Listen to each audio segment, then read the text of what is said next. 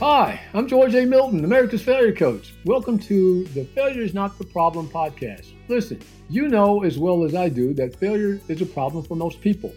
Why is that? In a single word, conditioning. Conditioning is simply training. You have been taught that failure has to be negative. I am here as your personal coach to help you relearn how to accept your failures and turn those experiences into positive mindset change and success. Look, motivation, empowerment, and inspirational stories. They're all well and good, but that's not what keeps us going. That's not what's going to change your life. And that's not what's going to move the needle in your health, your wealth, your happiness, your abundance, or your ability to be able to help other people make a difference. What keeps us going, what produces results in our lives is balance, not success alone you have to develop a healthy balance between success and failure. It does not have to be one or the other. And when you can get yourself past the things that stop you and hold you back, that's when you'll thrive and that's when you will finally live a whole life. You'll be much happier. I will help you recondition your mindset by exchanging ideas and strategies to guide you in making transformation so that you can thrive. But most of all, I'm going to give you something every single episode which you can utilize to create change in your life. Failure is about learning how to embrace your challenges and taking 100% responsibility for your life.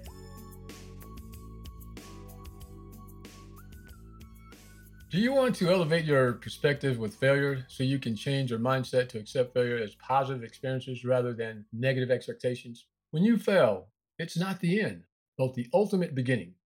At my company, Failure is Not the Problem LLC, our philosophy is this failure fuels, innovates, builds resilience, and growth.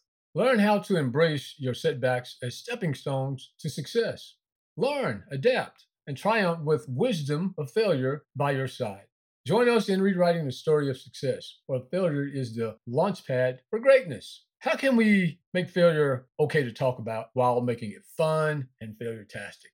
Well, you need to laugh and learn when you fail. Don't always take your failures so seriously. Allow your failures to educate you on your next step of your journey. Most of us know what fun is, but what is failure-tastic? Huh? What is a failure-tastic moment? Well, I created that word and had it trademarked. A failure-tastic moment is when you have tried to accomplish a goal or tried to become successful while pursuing an endeavor but you faced failure after failure after failure. Like when I was trying to get a college degree, it literally took me several years to actually get a degree. Look, I failed out of six colleges and or universities. And what was it? 14 years later, I finally achieved that particular goal. But not only did I achieve that goal, I accomplished multiple degrees. So instead of quitting, I never gave up. And because I did not give up, I accomplished that goal and more because of the lessons I learned along the way. Accomplishing such a goal or dream, some would say, oh man, that's fantastic, right? No, that would be a failure-tastic moment. Hey everyone, I am George A. Milton, your host, America's Failure Coach. Today, I want to introduce you to an amazing person who is changing the planet within her chosen profession. Hello, Linda. How are you doing? It's good to be with you today. Hello, George. I'm so happy to be here. It's great to see you, and it's great to hear about what you're doing because I love this topic very much. Oh, fantastic, man. That's, that's just going to be great. Well, I, I used fantastic, didn't I? Oh, no, that's failure-tastic, right? I just violated one of my rules here already. Hey, look here. Won't you tell the audience a, a bit about your background and what you do to impact the planet, right? Sure, I'm happy to be here. I'm Linda Balliro again, and I'm a voice coach, voice teacher. I'm associate professor at Berklee College of Music in Boston. I'm also a private coach. So I have an independent studio where I work with artists of all ages, from nationally touring artists to future triple threat kids and high school students in the area and all over the country and the world via Zoom and other digital ways of communicating voice lessons. I'm also an author, so I wrote a book about singing because I've been doing it since I was eight years old. And this is called Being a Singer The Art, Craft, and Science, available anywhere books are sold online and in bookstores. And this book is sort of a tome to let people know about all of the factors that go into actually singing and using our voice. So it's not just a technical training guide, but it's also some philosophy, some history, a little bit of science and how we work and how people work. I also write other books. I'm an author in a couple of other things, and I'm working on a new book right now. So I try to keep my hand in the world with real people, not just in the ivory tower of an institution like Berklee. And by doing so, it keeps me fresh and it keeps me finding new ways of working with people, new ways of helping people, and my own personal growth. Wow, that is amazing. well, look, Linda's been a little bashful here, guys. Let me share just a little bit more of background here. Look, this is a highly, highly qualified, educated musical person here. So, just for giggles here, look here. Here's a little bit more about her and her career highlights. So, she has actually been nominated for a Grammy as a music educator of the year and is highly regarded at the Berklee School, as she mentioned a moment ago. But her clients, right? They include nationally touring musicians and local artists and young opera singers and children and teens. So all ages of the spectrum here. Look, she's a graduate of the New England Conservatory of Music and Vocal Performances. She performed as a classical singer and studied for 10 years with Seth Riggs. Now, check it out. Seth, who also worked with Prince, Michael Jackson, Stevie Wonder, Madonna, and one of my all time favorites, Barbra Streisand. So, yeah, she's been a little bit modest here. She also is an instrumentalist, which includes what? You know, voice and piano you know, over what was it, the, the uh, past 10 years, you know, she's performed as a classical singer in Europe. Now, I lived in Europe for a number of years, almost 10 years of my life have actually been spent in Europe. And one of the things that I liked while visiting Vienna is this, is that she has actually had appearances at the Wiener Festspiele, which is a cultural festival in Vienna which takes place every year. So she is extremely qualified to be able to teach and do the kind of things that she's talking about today here. So, Linda, look, for sure, there had to be multiple failures along the way as you were pursuing these goals and dreams. Now, how did you use your failures to become the professional you are today? Well, one of my favorite quotes I learned early on in my life was by Winston Churchill. And there is a great story that he was invited to be the commencement speaker at uh, University of Oxford in England, I believe. I think I have that right. And he went to the commencement and he was old at that point. This is long after World War II and he was retired. Took him a little while to get up the stairs to the podium. He had a cane and he walked very slowly. And he went up to the podium and he took off his hat, took off his coat, and he put down his cane and he leaned into the microphone and he said, Never give up. And the college graduates screamed, everybody in the audience hundreds of people just roaring for Winston Churchill. And it took a few minutes for the volume to die down. And when everyone became quiet again, he leaned in and he said, Never give up. And again, the crowd roared. And it took a few minutes for everything to quiet down. And then he leaned into the microphone again and he said, Never give up. And he picked up his coat and hat and his cane and he slowly exited the stage. And that was his entire commencement address he knew what he was talking about, I think. No one thought that he would have been able to achieve what he achieved during World War II. He just was not willing to give up. And that's why we have the world we have today, because he would not give up. And that is a lesson for me. And I carried that through my whole life.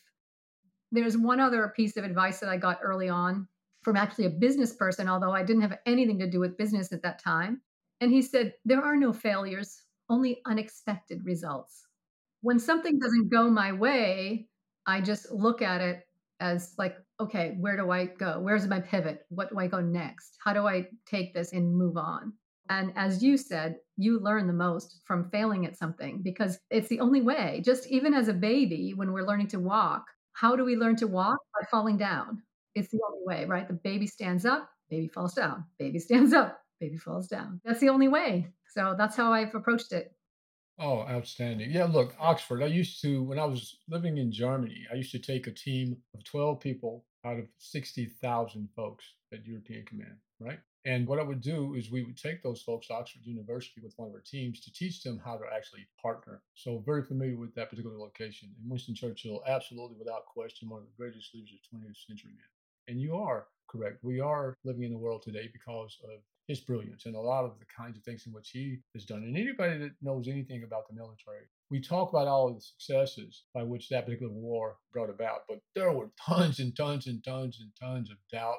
There's tons of failure along the way. But the one thing that they did is that they did not give up. And because they did not give up, they were successful in it. Right? Well said. I love that story. That's the first time I've heard that. I love that. Hey, can you share a specific instance where you faced a significant setback or failure and how you initially reacted to it. See, a lot of people, when they have a failure, oftentimes they'll give up, they'll quit, they'll assume that they're not worthy. You know what I mean? With me, what I did is that tons and tons of failure along the way throughout my life, but there was a point in which I was introduced to someone who changed the way in which I think about failure today, right? Because of what he said to me. And his, look here, son, you know, it's not about the failure, it's how you respond to the failures and those kind of things. So, could you share a specific setback that you may have had and how that actually impacted you? So I lived in Europe about 13, 14 years where I auditioned and studied and did all kinds of things. And then I came back to the States to teach because I was reaching a point in my life where I didn't feel like I was moving forward and growing enough. So, anyways, when I was in Europe and I was trying to audition and do programs that would move my career forward and give me more opportunities to perform, a conductor said to me, I had a disappointment where I didn't get an audition, which happens quite a lot for anybody who's an auditioner, any performer. No, no, no is very common. And it's just that you go next one, next one, next one until you get a yes. And he said to me, This life is about disappointments. So no matter who you are, a great performer like Madonna or a great artist like opera singer Renee Fleming or a great successful business person, you have had many disappointments along the way. And everybody faces them, and you just cannot see them in the people that are very successful in putting their face out in the public. So, the job for us, in order to grow and feel like we are flourishing in the world and doing things that make us enjoy life and be quote unquote happy, is how we respond to that disappointment.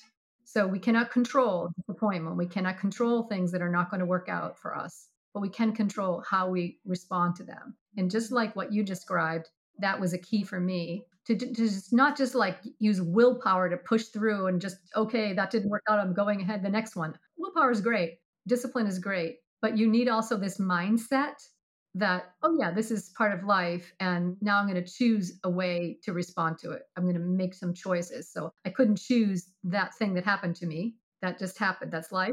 But I can choose how I go and answer that circumstance. Oh, I love that. That's fantastic. You know what? You were explaining that, I thought about someone that you and I know a little bit about, and that's Jack Canfield, right? I remember doing one of the trainings, he said a couple things, you know, we talk about asking. When you said, look, just ask, man. You remember correctly, one of the things Jack said, he says, look, in order to become successful, in order to get some of the things that you want, you have to do what Linda became and demonstrated, and that is an ask hole right? so it's really important to just keep asking. And then the second point, he said that, look, even when it comes to asking those kinds of things, don't be overly concerned about failure and that sort of thing, because when it comes to achieving and, you know, gaining what you want in that experience, when it comes to you getting that, some people will give it to you and some won't. So he says, some will, some won't. So what, right? Continue to carry on. Man. So I think that's what I've learned, you know, throughout my failures for sure, is to when I fail, carry on, right? Don't just stop, don't quit. So what about were there any unexpected opportunities that arose from that failure leading to uh, positive outcomes that you might not have experienced otherwise because of the failure? I can't think of any direct examples of that because, like I said, being a singer is about just going forward even when things don't work out. So if something doesn't work out, you just go to the next thing. So I can't think of any like the activities don't connect exactly linearly, but they keep going. Let's take, for example, my work with my mentor on voice teaching and singing. I had just, I had been in Vienna and I had my first job teaching voice. So I began teaching voice very late in life compared to many people because I was singing. I wasn't interested in teaching. I wasn't interested in becoming a voice teacher. It was the furthest thing from my mind. I was working on my voice and auditioning. Then a colleague, a pianist, came to me. He was a music director that we had worked on some concerts together. And he invited me to teach at a conservatory. And at first I said, Oh, no, no, no, no, I don't think I can do that. And then he persuaded me, and I went to teach at this small conservatory in Vienna. And I started teaching there and I taught there for about three years, two and a half, three years. And I just realized that I wasn't going to go anywhere. So it was a lot of fun. I had a great time. We did shows. I was doing a lot of coaching. My students were performing all over Europe. It was just really a fantastic experience, but I felt like I was starting to get stuck. And that's when I took a break and I stepped back from that job because I felt like I wasn't going anywhere. And I had a sort of a, a long moment of just like, this isn't going to work out And I felt like frustrated that my singing career, my performance career wasn't advancing as fast as I wanted to, and that this teaching career was kind of a dead end. And so I took off some time and I went to a conference in Graz, Austria, led by a noted vocal scientist, doctor, and voice teacher there. And he told me about working with this guy in Hollywood. And I thought, that's crazy. I'm an, I'm a classical singer. I'm going to go to Hollywood. What am I going to do in Hollywood? And what am I going to do with a voice teacher? I mean, isn't he like a guy who works with like 13 year old pop singers? It's how's he going to help me and do anything with me? I thought it was the craziest idea. And then he referred me to one of his proteges. And what I did was I started working online. And this is back in the days when online was pretty poor. We were on Skype. And he was in Hollywood and I was in Vienna and I had a concert. And I said, Well, let me check this out. I'll start working with this guy and I'll have him help me prepare my voice for my next concert. And we worked for about six or eight weeks. And I had a recording of myself singing before. Obviously, I had several recordings. And then the recording of the concert I did after working with him for six or eight weeks. And I noticed the remarkable difference. So that's when I made the decision to pack up my bags and move back to the United States so I could work full time with my teacher in Hollywood and established a vocal studio in Boston with this approach to teaching. So it completely changed the trajectory of my life. And it came from a place of like, I don't know what I'm going to do next. I'm feeling like I'm going nowhere. And then this opportunity just like, you know, fell in my lap. It's really changed my life. When I came to Boston, I was teaching, I was having a great time. And I got contacted by Berklee College of Music to do a one day master class I thought that was great. And I taught the master class. I had a great time. And they called me up the next week and they said, Linda, we just had our faculty meeting and everybody's talking about you and your master class. And it was the subject of the entire meeting. Would you please come and teach here? And I said, eh, no, I don't, I don't think I want to teach there. they were like, what? But I'd heard things I didn't like about the department there. So I didn't want to teach there, but they said, well, please, could you just come in and talk to us? So I did that. I went in and I talked to them and uh, ended up teaching there. And I've been there. And that's how I wrote my book because when I was teaching at a college or at a conservatory, I thought it was a good time to be writing. So that's how I got there. And then I met Jack Canfield that you mentioned when he was visiting Boston. And he told me about his work. And I was I didn't know his work very well. I knew about him, but I didn't know the details. And when I found out what his work was about, I said, Oh, wow, it's like I'm writing this book on singing that is really similar to the way you approach things. Would you read my book and give me an endorsement?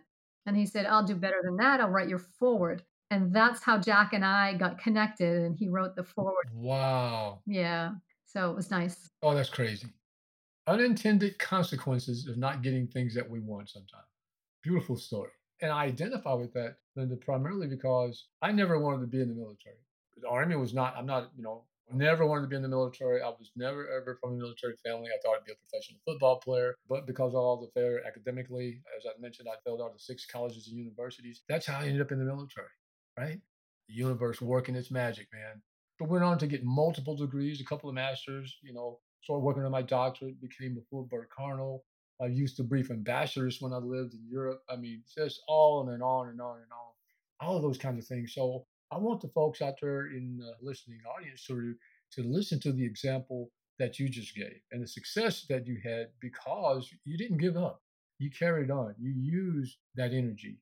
And what was really interesting to me is when you had gotten to Boston, you said, "Nah, you know, I don't think I want to do that." And then people were like, "Huh? Well, of course you want to do this." Right? and for whatever the reasons, that it worked out. You know, I have to talk to these folks and these kind of things. But along your path, obviously, as someone who is you know, well qualified to teach others, and you've taught many, surely you've had several folks who've actually failed. And when this has actually taken place, how did you actually help those students fail, and what type of support and encouragement did you provide for them?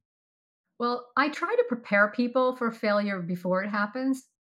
I try to educate people that this is going to happen, right? You're going to be disappointed. This is the life. This is normal. It's not unexpected.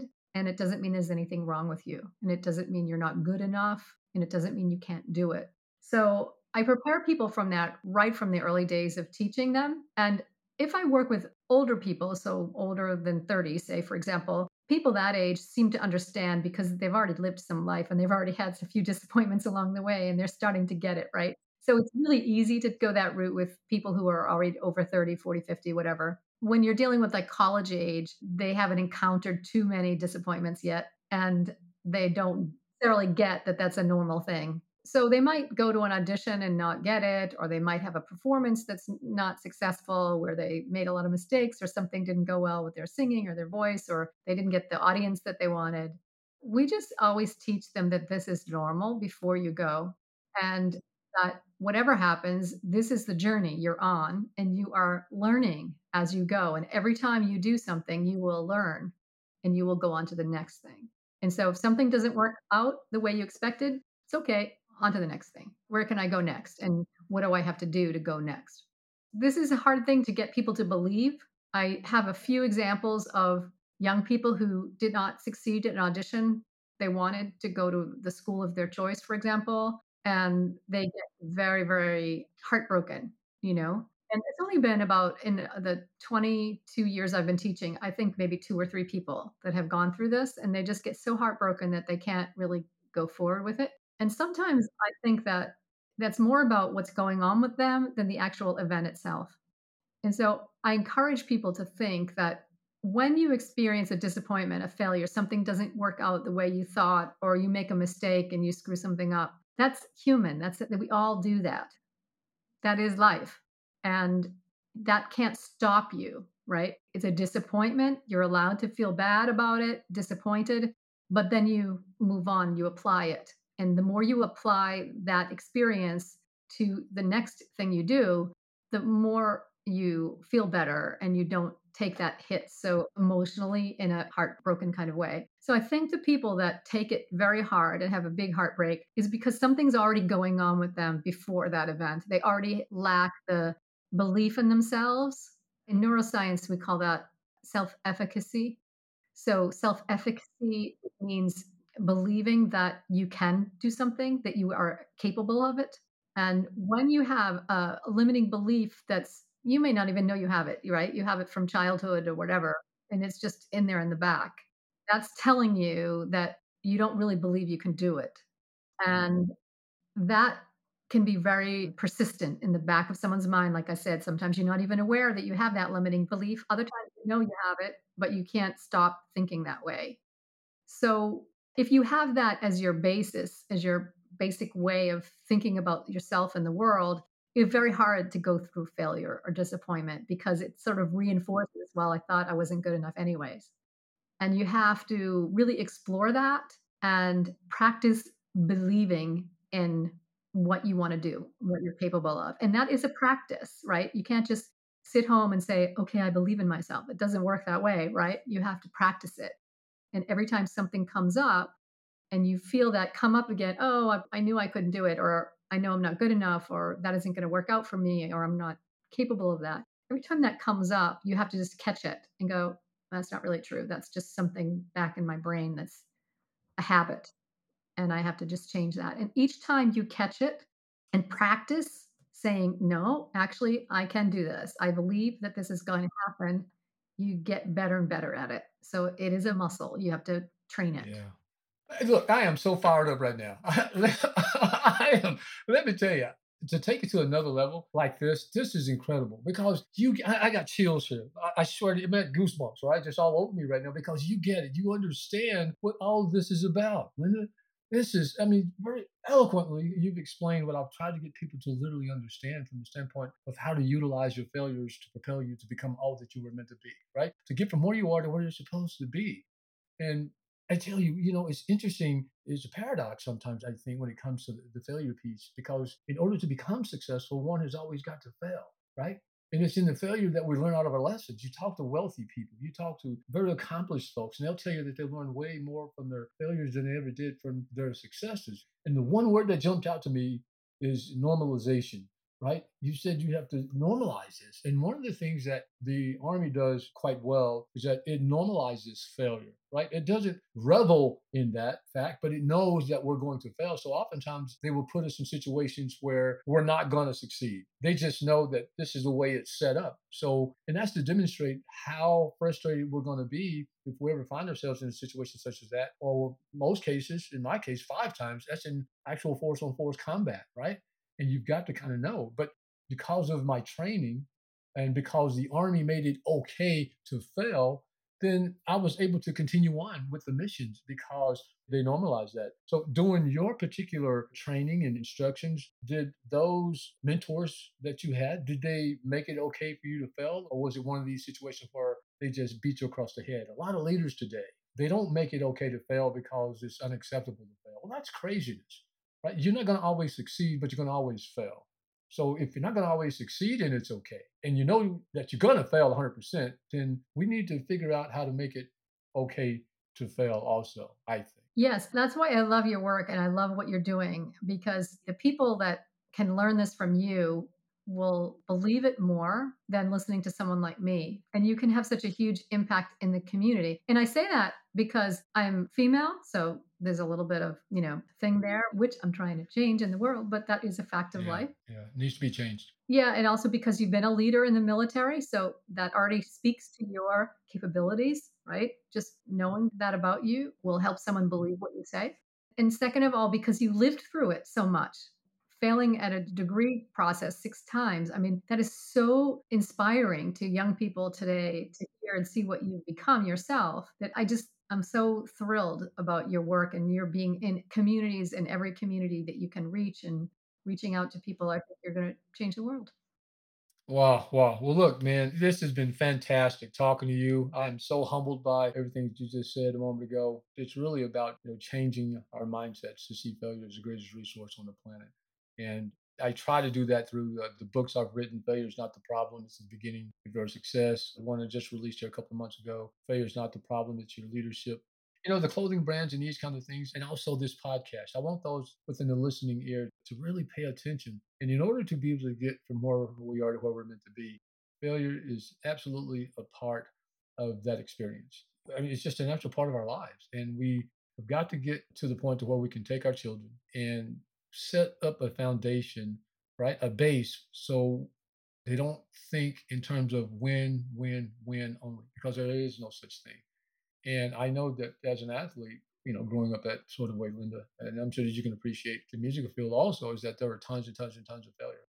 But along the way, somehow or another, you and I figured out that failure was not the end. Failure was really only the beginning if we responded in the right sort of way. So Look, thank you so much for coming on the show. I want to give you last departing words before we end, but I'll let you have a statement here in terms of what you would really want the audience to know in terms of reaching out to you and how to contact you, and also any other last words of wisdom.